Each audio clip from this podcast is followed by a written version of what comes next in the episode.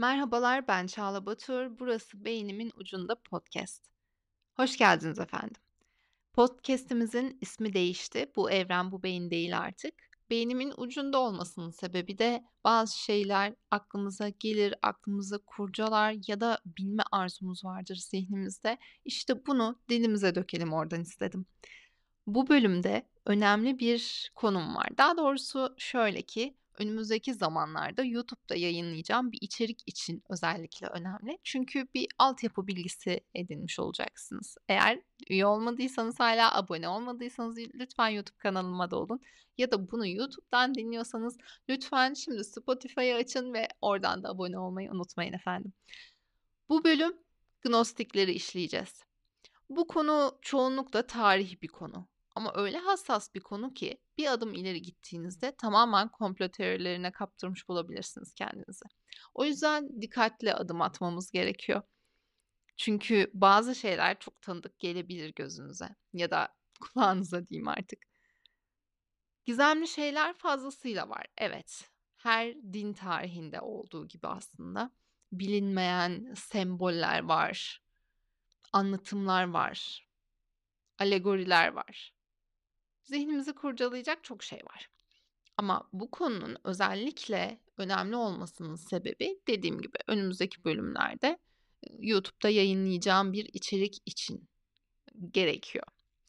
Ve tabii ki aslında bu konuyla ilgili insanlar arasında Carl Jung'un da olması ve Philip K. Dick'in de olması ünlü bilim kurgu yazarı konuyu birazcık daha ilginç hale getiriyor. Hatta öyle ki en tanınmış, bilinmiş film tarihinde en önemli filmlerinden, daha doğrusu serilerinden bir tanesinin bunun üzerine kurulu olduğunu söyleyeceğim. Merak etmeyin, komplo tarafına geçmiyorum. Sadece gerçekleri konuşuyorum. Çünkü önemli olan aslında insanların neyi ileri sürdüğü ya da neyin doğru olduğu, neyin komplo olduğu da değil bir süre sonra. O komplo teorilerine inanan insanların neyi yapma kapasitesinde olduğu. İşte bu yüzden ben sadece tarihi bağlamda anlattığımı ya da bugün günümüzde buna inanan ve bunun yandaşı olan insanların neler yapabileceğini, neler yapmak isteyeceğini, nasıl baktıklarını öne koyarak anlatacağım. aynı zamanda da hani bir mit, bir hikaye olarak dinlediğinizde gerçekten ilgi çekici. Benim her zaman ilgimi çekmiştir zaten böyle şeyler. O yüzden başlayalım. Bakalım Gnostisizm neymiş? Ben mesela YouTube'da e, araştırdım. Başka kaynaklara da baktım Türkçe. Bakmaya çalıştım ne var ne yok diye. Gerçekten de sadece şey var. Böyle öteki gündem, gündem ötesi gibi programlar vardır. Hatırlar mısınız? Ya da daha böyle değişik isimlerde, böyle gizemli, işte bu tam komploculara göre olan e, içeriklerden. Onları da çok izlerdim bu arada ben daha çocukken ya da çocukken de demeyeyim 10 sene öncesine kadar. Böyle çok insanın ilgisini cezbedebilecek şeyler, gizemli şeyler çünkü ben gizem çok severim. Sizi bilmem ama ben tam bir gizem yanlısıyım. Özellikle de true crime olduğumu, gerçek suç hikayeleri olduğumu çok severim. Bir de böyle dinle alakalı, dinler tarihiyle alakalı şeyleri severim. Ama işte benim aradığım şeylerde ne YouTube'da ne de Google'da baktığımda böyle hani derler ya adam gibi anlatan bir şey yoktu. Ya din adamları anlatmış bu durumun nasıl olduğunu e taraflı bir şekilde tabii ki ya da iyice böyle bizim işte tanrı değil de uzaylılar var diyenler anlatmış. Hani böyle objektif bir şekilde sadece ne olmuş, kim ne demiş, kim neye inanmış, bu insanlar kimlermiş diye anlatan olmamış. Ben onu yapmaya çalışacağım bildiğimce. Bu işe epeydir çünkü e, meraklı bir insanımdır. Dediğim gibi her türlü özellikle de Hristiyanlık tarihine dair, Yahudi tarihine dair şeyleri okurum elimden geldiğince. Zaten vampirler e, bölümünde de birazcık bahsetmiştik vampirlerin e, Yahudi kaynaklarında nasıl doğmuş olduğuna dair Lilith'ten bahsetmiştik mesela. Ona benzer bir şey olacak yani bu bölümde. Gelin bakalım şimdi Gnostiklerden bahsettim. Gnostiklerin aslında ilk yüzyılda yani hani milattan sonra 100. 200. yıllar civarında yaşadıkları ve eğer kulağınıza geldiyse bilirsiniz ki ilk böyle asi Hristiyan topluluğu, antik Hristiyanlar ya da işte böyle hani Hristiyan toplulukların arasında baş kaldıran bir grupmuş gibi gelmiştir eminim ki kulağınıza. Ki bana da öyle gelmişti yani şu ana kadar duyduğum şeyler ya da işte başka tarih, Hristiyanlık tarihi okurken gördüğüm şeyler hep böyle baş kaldırmış, bazı temel Hristiyan öğretilerine inanmamış. Mesela işte İsa'nın geri döneceği ya da İsa'nın Tanrı'nın oğlu olduğu gibi şeyleri bunları kabul etmemiş ve bu yüzden de kilisede bu insanlardan kurtulmaya çalışmış diye bildiğim buydu. Şimdi tabii ki programı yapacağım için birazcık daha eşeledim altını. Şimdi size daha ayrıntısıyla anlatmak istiyorum çünkü. O dönemlerde birçok böyle hermetik şeylerin, inanışların e, arasında beraber aslında çıkan bir akım da demeyeyim. Çünkü belli bir topluluğun içerisinde yaşayanların geliştirdiği bir durum. Fakat konu şu ki sadece Hristiyanlıkla başlamış bir şey değil. Çünkü baktığımızda içeriklerine çok daha eskiye, daha doğrusu Yahudi öğretilerine dayanan bir kolu var. Bir kolu da tamamen Yunan, antik Yunan öğretilerine dayanıyor gibi görünüyor. Özellikle de aynı yıllarda yani milattan sonra 100. 200. yıllarda 300. yıllarda ortaya çıkan Neoplatonizm odaklı bazı içinde örüntüler de var. Aslında zaten Gnostiklerin içinde de kendi arasında kollara ay- ayrılmış bunlar. dolayısıyla bir tanesi mesela daha çok Yahudi mitleriyle doluyken öteki daha çok e, Neoplatonik öğelerle dolu.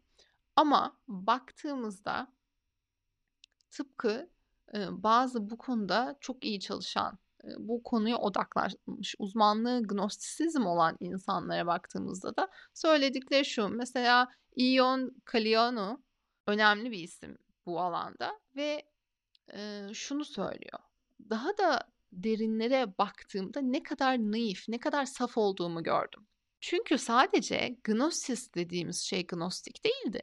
Aynı zamanda Katolik yazarlar da gnostikti. Neoplatonik olanlar da gnostikti. Reformcular da gnostikti. Bir baktım komünistler de gnostikti. Ve naz naziler de gnostikti. Liberalizm, varoluşçuluk, psikoanaliz hepsi gnostikti. Modern biyoloji gnostik. Blake, Yeats, Kafka gnostikti.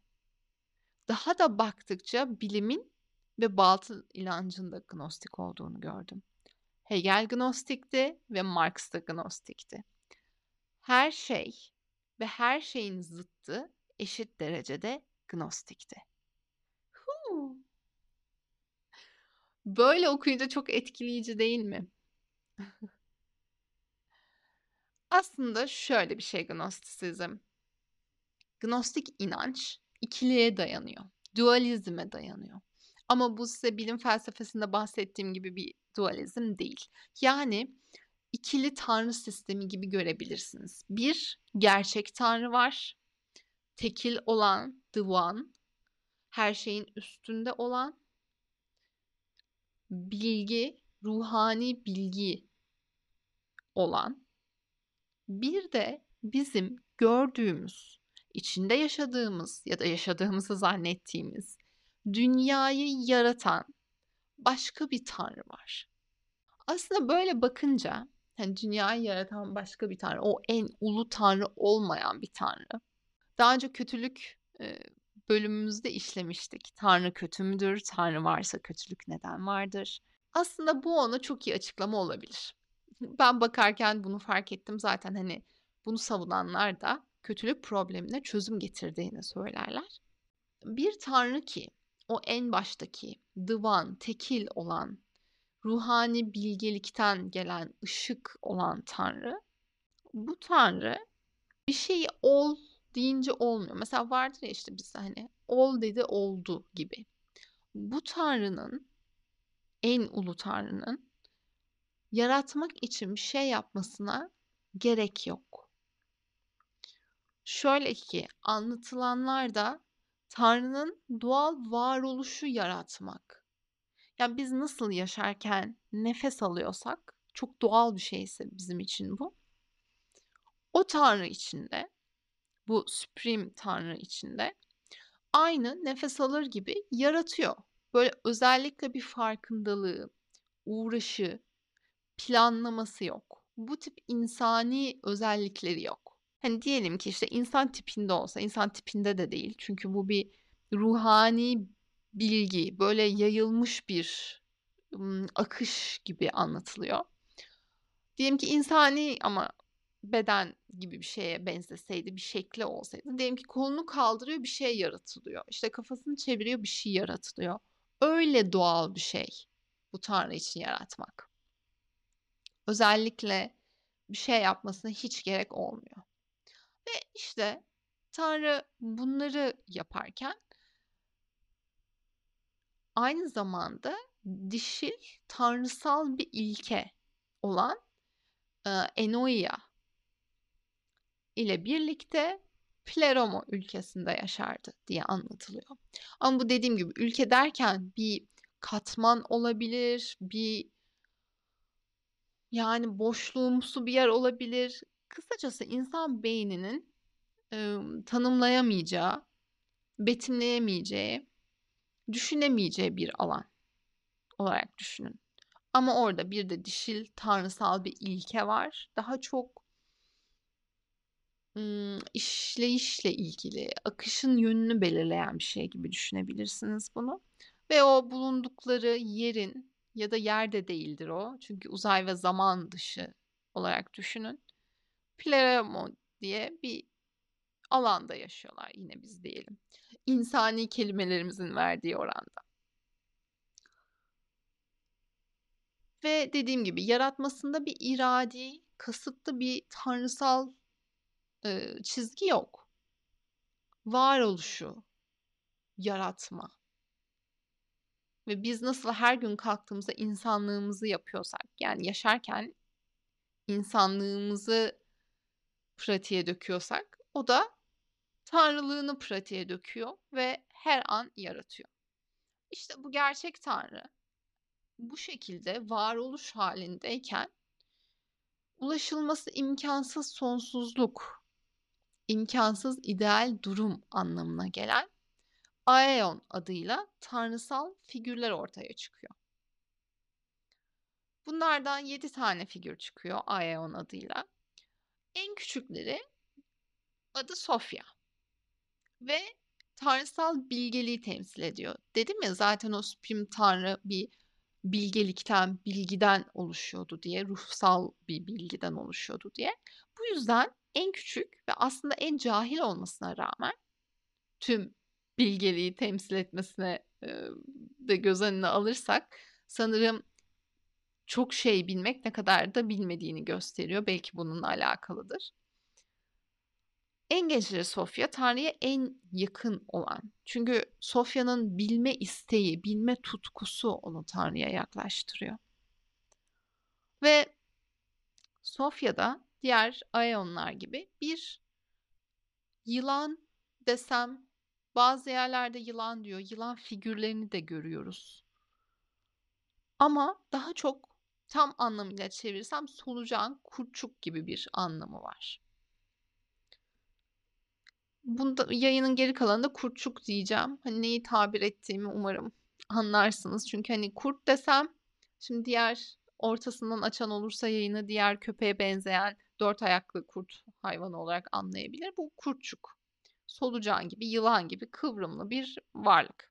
Ve bu ha bu da bu arada serpen ismiyle geçiyor. Serpen. Serpen işte kurtçuk, yılan, şeytan anlamına da gelmiş daha sonra bunu da konuşacağız. Oluş devam ederken yani o Supreme God, e, Ulu Tanrı her şeyi e, bir şekilde var olurken varlığında yaratırken diyeyim. Daha sonradan maddeye dönüşecek bir karanlık ve kaos ortaya çıkıyor.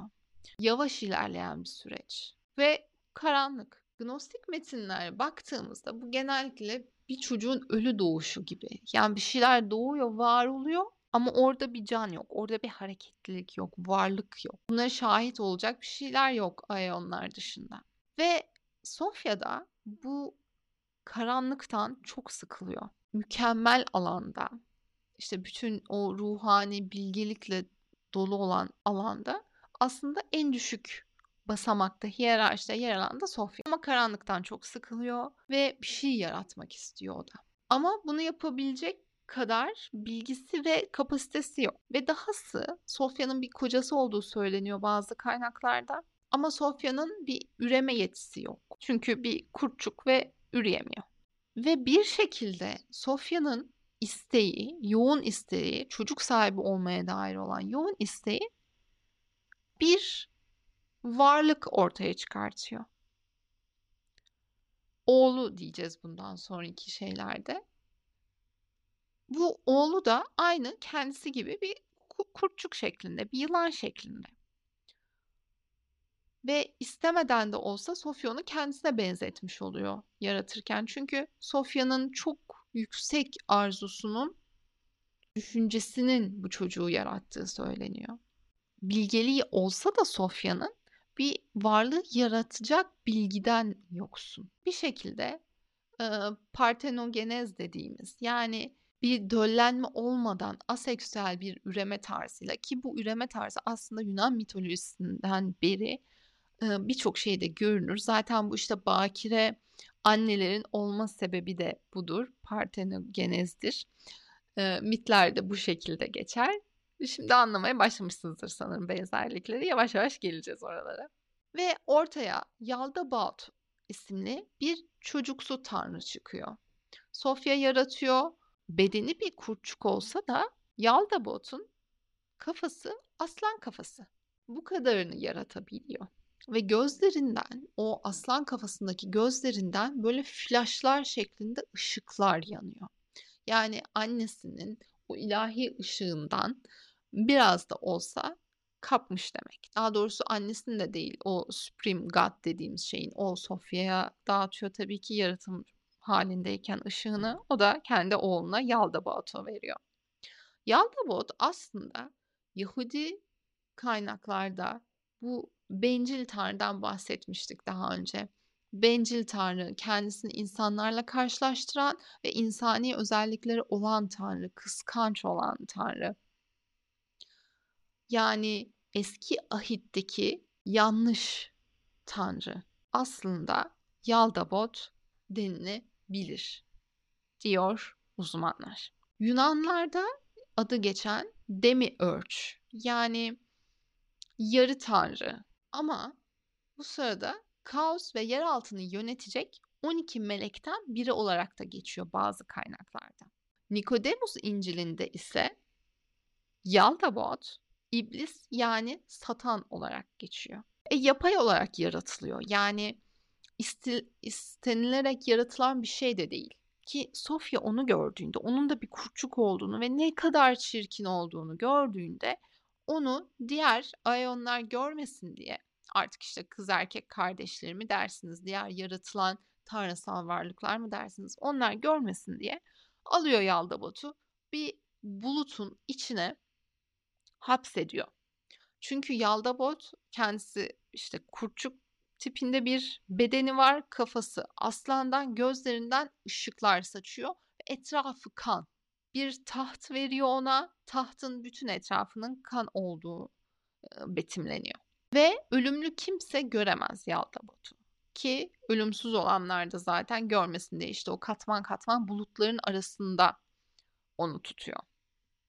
Ama o gözlerindeki ışık yani spark of divine, yücenin, e, ulunun ışığı yine de ona geçmiş oluyor tabii ki oğluna ve bir bilgisi var oğlunun da. İşte Yaldabot yedi katmanlı bir ım, alanda yani o ruhani alanda e, diyebiliriz buna. Orada katmanlardan bir tanesini yöneten birisi olarak da geçiyor bazı yerlerde. On, orasını yöneten bir arkon olarak geçiyor. Ve diğer altı katmanı yöneten diğer arkonlarla devamlı bir savaş içerisinde. Ve bir gün şunu söylüyor. Tek tanrı benim. Hepinizden iyiyim. Benden başka tanrı yok. Böyle deyince Sofya ona bir görüntü gösteriyor. Bir insan görüntüsü gösteriyor, silüeti gösteriyor. Ve Yaldabot'un bu görüntüyü gördükten sonra çok gururunun kırıldığı, çok bozulduğu e, dile getiren kaynaklar var. Bunu gördükten sonra kendi insanını yaratmak istiyor Yaldabot. Ve işte böylelikle bizim bugün bildiğimiz, tanıdığımız dünyayı, insanları, işte evreni Yaldabot yaratıyor. Yani bizim bugün Tanrı diye insanların görüp bildiği Tanrı'nın aslında Yaldabot olduğunu söylüyor Gnostikler. Ve insanları da kendisine köle olması için yarattı. Burada ayrıca Yaldabot onları yaratırken bazı şeytanlar da yaratıyor.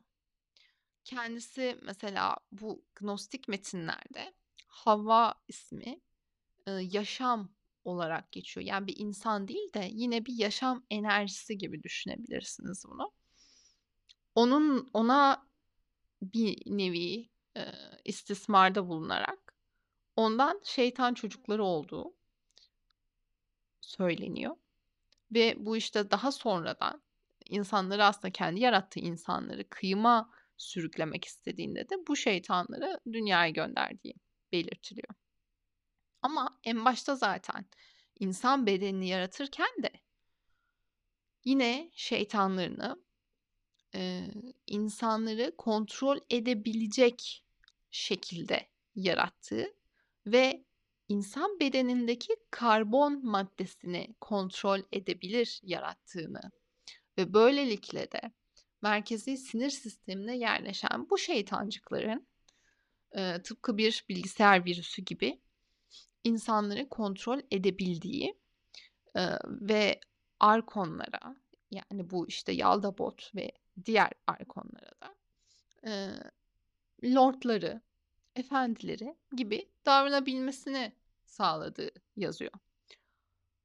Buradan hani benzerlikleri sanırım çıkarmışsınızdır. Benim önümüzdeki bölümlerde transhümanizm yaparken neden gnostiklerden bahsedeceğimiz de ortaya çıkmıştır zannediyorum ki.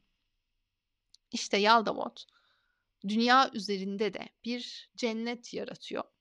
Daha önce bahsetmiştik vampirler bölümünde Yahudilerin cennetinin aslında bu dünyada tanıtıldığı e, ve hani Aden denen bir cennet olduğu ve bu dünyanın üzerinde olduğu aslında. İşte Aden'in yaratıcısının Yaldabot olduğunu yazıyor Gnostikler ve Adem'i yaratırken Adem ve diğer insanları aslında tek başına yaratmıyor Adem'i. Bunları yarattıktan sonra bunların yine e, böyle hayvanlar gibi e, yine kurtçuklar gibi sanırım bilgisi var ama yeterince vizyonu yok Yaldabot'un.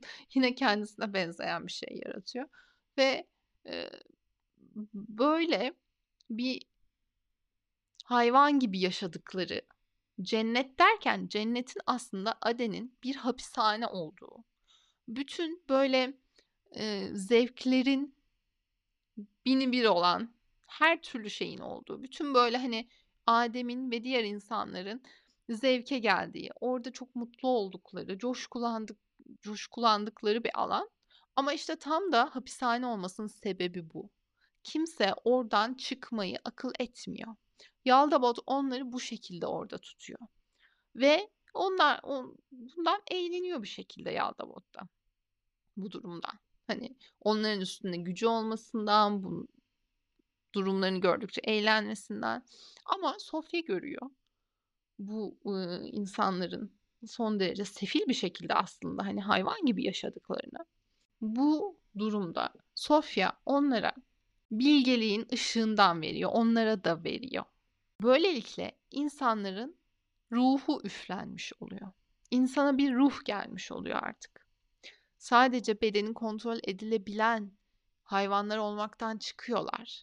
Bu Yaldabot'un yerleştirdiği şeytanları da karşı koymanın tek yolu ruhani güç oluyor. Neden? Bu yüzden ışıktan. Aslında ışık dediği şey de bilgi. Yine vampirler bölümünde söylemiştim. Orada elmayı yerken fark ettikleri şey bilgi aslında. Elmanın yasak olmasının sebebi bu. Burada da tabii ki aynı mit devam ediyor. Yasak olmasının sebebi bu çünkü biliyorlar ve birbirlerine baktıklarında işte birbirlerinin çıplak olduğunu fark ediyorlar. Birbirlerinden farklı olduklarının bilgisi onlara gelmiş oluyor. Ve böylelikle cennetten çıkmış oluyorlar. Burada bazı yerlerde söylenen şeyler işte Havva'ya yaşama yani tecavüz ederek iki tane şeytani varlık doğuruyor ve bunları sonra işte insanlara yolluyor. Bu iki şeytani varlık da işte Habil ve Kabil olarak onların daha doğrusu bedeninde konumlanmış iki şeytani varlık olarak birbirlerine düşmesine sebep oluyor. Daha sonrasında Adem ve Havva'nın kendi çocukları oluyor, insan çocukları. Bu da Set adında bir Mısır tanrısı vardır Set. Onun gibi bir ismi var. Belki de işte yine ondan esinlenilmiştir. Gerçeklik ha- hakkında bilgisi olan ilk insan bu. Yani doğuştan itibaren bilgiyi bilen, neyin farklı olduğunu bilen, Tanrı'nın kim olup kim olmadığını bilen bir set. Ve Gnostiklerin de ilk ruhani lideri olarak kabul ettikleri birisi. Artık tarihi mi desem, mit olarak mı kabul ettikleri desem bilemiyorum. Kendisine tapılmasını istiyor elbette ki insanlardan. Ve işte ne kadar tek tanrı olduğunu anlatıyor. Ben tekim başka hiçbir tanrı yoktur bana inanacaksınız diye insanlara mesajlar göndermeye başlıyor. Yahudiler kim hani yalda bota e, tanrı olarak tapan Yahudiler aslında gerçek tanrının Yehova olduğunu ve Jüpiter'le temsil edildiğini e, biliyorlar. Ve diğerleri ise gnostik kaynaklarda yani anlatılanlar. Diğerleri ise gerçek e, Tanrı'ya değil, cumartesinin tanrısına, şabatın cumartesi yapan e, Satürn'e, Satürn'e tapıyorlar. Şimdi Jüpiter zaten diğer şeylerde de en büyük yaratıcı, işte ikinci güneş. Zaten Sunday de aslında güneşten değil, Jüpiter'den e, geldiği kaynaklar da var. Antik mitolojide. Jüpiter ikinci güneş, en büyük, işte en yaratan, yöneten tanrı anlamında. Böyle ikilikler mesela çıkmaya başlayınca Yaldabot sinirleniyor tabii ki. Neden? Çünkü zaten dedik kötü, kıskanç, bütün insani özellikleri olan bir tanrı. Ve aynı zamanda kendi görünüşü de annesinden tarafından beğenilmeyen, dışlanan bir tanrı. Düşünebiliyor musunuz? Anneniz sizin çok iğrenç göründüğünüzü düşündüğü için böyle bulutları falan kapıyor. Bu, bu çocuğu kimse görmesin, bu bir ucube falan gibi düşünerek. Yani gerçekten bilmiyorum. Hem bazen böyle düşünmüşümdür. Tohum olarak topraktan türeseydik daha mı iyi olurdu? Hani böyle aile ilişkileri bazen çok travmatik olabiliyor. Hatta çoğunlukla aslında ufak da olsa herkesin bir travması oluyor. Ama hani bu artık döllenmeyle türememiş çocuk o bile tek anneyle gerçekten tebrik ediyorum yani. Diyecek sözüm yok buna başka. Ne diyorduk? Yaldabot insanlar onu dinlemedikçe ya da aslında daha çok bilgiye ulaştıkça kendisinden daha çok bilgiye ulaştıkça insanlar sinirleniyor ve birkaç kere de insanları yok etmek istiyor. Mesela Nuh tufanında. Nuh tufanında Sofya yani diğer adı aslında Epinoya haber veriyor insanlara. Nuh'a haber veriyor. E, tufan gelecek diye. Ya da diğer bazı işte onları kaderleriyle aslında sınamak istiyor Yaldabot. Onunla bir şekilde helak etmek istiyor. İnsanların kendi kaderleriyle acı veriyor, işte hastalık veriyor, bütün kötülükleri veriyor. Bu şekilde yok etmek istiyor. Böyle bakınca. Bir taraftan da bu gnostik inançlarda yani bu aslında hani kozmik anlatımı gnostiklerin bu. İşte evren nasıl ortaya çıkmış? Nasıl yaratılmış? insanlar nasıl yaratılmış? Hikaye bu. Aslında işte tam onu diyordum. Baktığımızda daha sonrasında da e, neoplatonik e, inanışlar dediğimiz bir inanışa da ayrılan bir kısmı var Gnostiklerin. Burada da Demi-Urge dediği işte Tanrı'nın zihni, kendi Tanrı olmayan ama Tanrı'nın zihnine sahip olan ya da işte yarı Tanrı gibi anlatımlar var. Bu da yine ark dualist bir e, ideoloji. Ark yani e, temel dualist düşünce ve buradaki e, demi örcünde yani yarı tanrının da diyelim artık üç tane prensibi var. Bir tanesi arke yani başlangıç. Her şeyin kaynağı.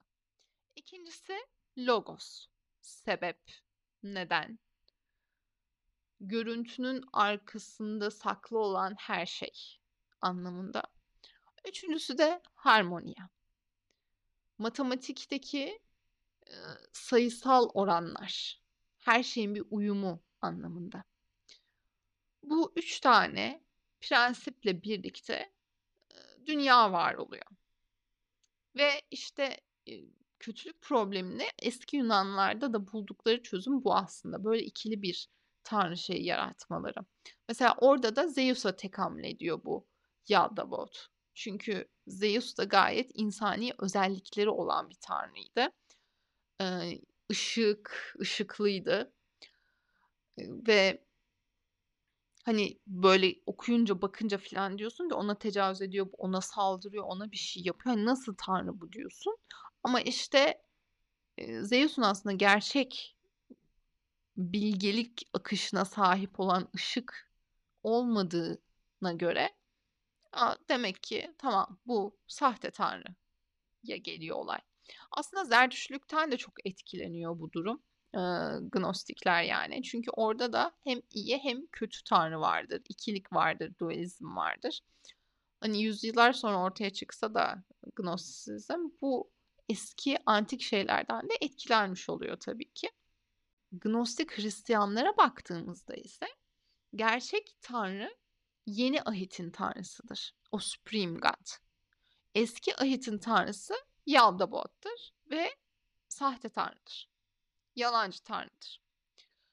Ve İsa gerçek tanrının gönderdiği birisidir. İsa görünenin arka planını anlatmaya gelmiştir. Gerçek ışık ve bilgiyi vermeye gelmiştir. Yaldabot dünya üzerinde bir krallık yaratmak isterken Yahudilere de işte krallığınıza gidin burası krallığınız diye gösterirken çünkü onları da çalıştırmak istiyordu kendi krallığını kurmaları için. İsa krallığın hani burada olmadığını, dünya yüzeyinde olmadığını ve gerçek bir ım, inananın İsa'ya gerçek bir inananın sadece Tanrı'nın krallığına diğer dünyada girebileceğini, öldükten sonra girebileceğini söylüyordu. Evet işte hikayelerimiz böyle. Şimdi şöyle bir gözden geçirelim. Başka acaba unuttuğum, söylemediğim, atladığım bir şey var mıydı diye düşünüyorum. Yoktu sanırım tarihi bölümden. Tabii ki günümüzdeki şeylere gelelim. Çünkü öyle bir açtım ki hani elbet bunu yapmışsınızdır bir tanesini dedim. Şimdi işte o kaynaklar neler vardı mesela bizde gnostik öğeler taşıyan popüler kültür öğeleri neler vardı? Spoiler ama çok eski bir film olduğu için söyledim. Zaten bu anlatımımdan da bir şey anlamazsınız muhtemelen. O yüzden izlemenizi öneririm. Ee, Philip Dick'in eserleri özellikle de Ot Molası'ndan çok esinlenilmiş Truman Show'da. Eee, Philip Dick de zaten bütün eserlerinde aslında gnostik öğeler barındıran bir isim. Eee, hatta önümüzdeki programlardan bir tanesinde sadece Carl Jung ve onun gnostik anlayışı üzerine bir bölüm yapmayı da planladım. Eee, bunu gerçekten daha detaylı konuşmamız lazım. Çünkü orada birazcık işin içine işte mistik ve psikolojik şeyler de giriyor. Özellikle de bugünlerde çok sömürülen bir şey çünkü bu. New Age spiritu spiritüalizm dediğimiz eee, yeni dönem ruhsallık şeyleri insanların gerçekten çok sömürdüğü, sömürdüğü bir şey. İnsanları sömüren şeyler.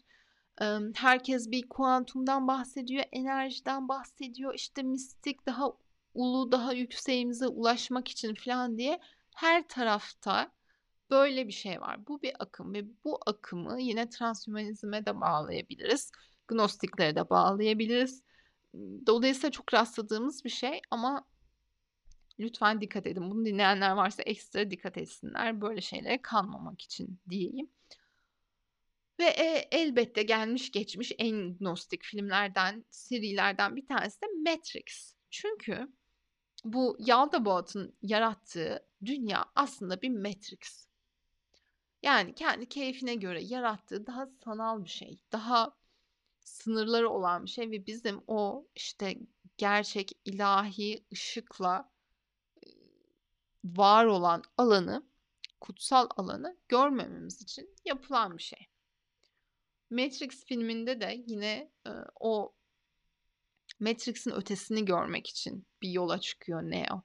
Ve eğer ona yardım edenler Morpheus da dahil olarak eğer Ayanonlarsa yani Sofya ve onun e, gibilerse onunla birlikte yaratılan diğer altı tanesi ise tanesi Truman Show. Belki izlemişsinizdir. Jim Carrey'nin oynadığı bir sabah uyanıyor. Dünyanın aslında gerçek olmadığını fark ediyor ve diğer tarafa geçmeye çalışıyor. Neo'ya doğru yolu göstermeye çalışıyorlar. Işığı ve Matrix'in arkasını göstermeye çalışıyorlar. E, onu durdurmak isteyen işte Ajan Smith de mesela Arkeon büyük ihtimal. Yaldabot'un tarafındaki şeytani bir varlık diye yorumlanabilir. Zaten orada da hep bir uyanma, gerçeği görme, gerçeği bilme isteği, arkasındakini görme. Hani gnostiklerin amacı bu. Işığı görme. Gerçeği bilme, gerçeğin arkasındakini görme, gerçek dünyaya kavuşma. Bugün neognostizm denilen bir şey var. İşte bizim zaten onun üzerinden aslında transhümanizm bağlantımızı da yapacağız. Bu neognostizm derken resmi bir din yerine herkesin kişisel dini olması gerektiğini, daha böyle bilsel, akılsal olan yerine mistik, düşvari bir akışa inanmaları ve hani yaratıcının keskin, katı imajı yerine daha yumuşak, daha şefkatli, daha kendiliğinden bir duruş yaratmaları. Ve maskülen öğeler, işte kontrol edici, baskılayıcı maskülen öğeler yerine daha androjen, cinsiyetsiz bir tanrı. Ne kadın ne erkek. Neden? Çünkü hani biz hep Tanrı'yı bir insan tipine de sokmaya çalışıyoruz. Ondan kurtarmaya çalışıyorlar aslında bir nevi. Ve en önemlisi de ve ilk Hristiyanlarda da onları asi olarak adlandırmalarına sebep olan en önemli şeylerden bir tanesi de kurtarıcı İsa yerine ortaya çıkan, var olan, varoluşunda Tanrı olan bir İsa figürü çiziyor. Daha doğrusu varoluşunda Tanrı'nın bir sureti olan İsa figürü. Dediğim gibi kendisinin Tanrı olduğunu söylemiyorlar çünkü. Ama işte bu gnostik bilgiler hep böyle ilk UFO kültü tarikatlarında kullanılmış. E, Scientology kültü mü desem, işte tarikatı mı desem, onların çok fazla gnostik öğeleri var. Spiritüel ve mistik şeylere inanıyorlar. Yunan paganizmden çok etkilenmişler tabii ki. Anti entelektüel, anti akılcı, pseudo knowledge dediğimiz hani sahte bilgi aslında. Kanıtlanamayacak bilgi. Hep böyle neognostikler için söylüyorum bunları. Araştırdığım şeylerde. Hani elle tutulur, gözle görülür değil de işte sezgilerimizle hissedelim. Kendi inanışlarımız olsun. Eee mistik olsun her şey. Bizim deney yapmamıza, gerçeği böyle bilmemize gerek yok. Biz ruh gözümüzle gerçeğe ulaşacağız gibi bir gidişattalar. İşte bu yüzden dedim aslında komplo teorisi yaratmaya çok uygun gerçekten. Çünkü baktığımda özellikle yabancı sitelerde işte Amerikan sitelerinde falan öyle şeyler gördüm ki böyle uçmuşsun sen adamım diyerek kaçtım yani. Dolayısıyla işte gerçeği gören daha üstün akıllardan, zihinlerden bahsediyorlar. Gerçeği ruh gözüyle gören zihinlerden bahsediyorlar. İşte burada tam da birazcık giriş yapayım transhümanizme. Transhümanizm insanın teknolojiyle aslında birleşmesi demek. Bu çeşitli alanlarda olabilir. Zihnimizin daha üste çıkması, insanın ötesine geçmemiz de transhümanizmle bağlantılı ve belki de neognostiklerin bu yüzden tuttuğu, bu yüzden desteklediği bir hem siyasi düşünce, transhümanizm, hem bilimsel yaklaşım, hem sosyal ya o kadar çok alanı var ki işte bu yüzden birazcık geciktiriyorum zaten video yapmayı. Nereden nasıl tutacağımı bilemiyorum olayı gerçekten. Çünkü yani kapsamı gerçekten çok büyük. İşte bu şekilde. Gnostikleri anlattım. Neye inandıklarını anlattım. Günümüzde nerelerde ne öğeler gördüğümüzü anlattım ve ne gnostikler ne yapıyor onu anlattım. Haftaya görüşmek üzere. Gizemli, tarih dolu, böyle zihnimizi kullandığımız, kurcaladığımız, bilim yaptığımız, bunu da unutmayalım lütfen. Bir hafta olsun dilerim. Görüşmek üzere.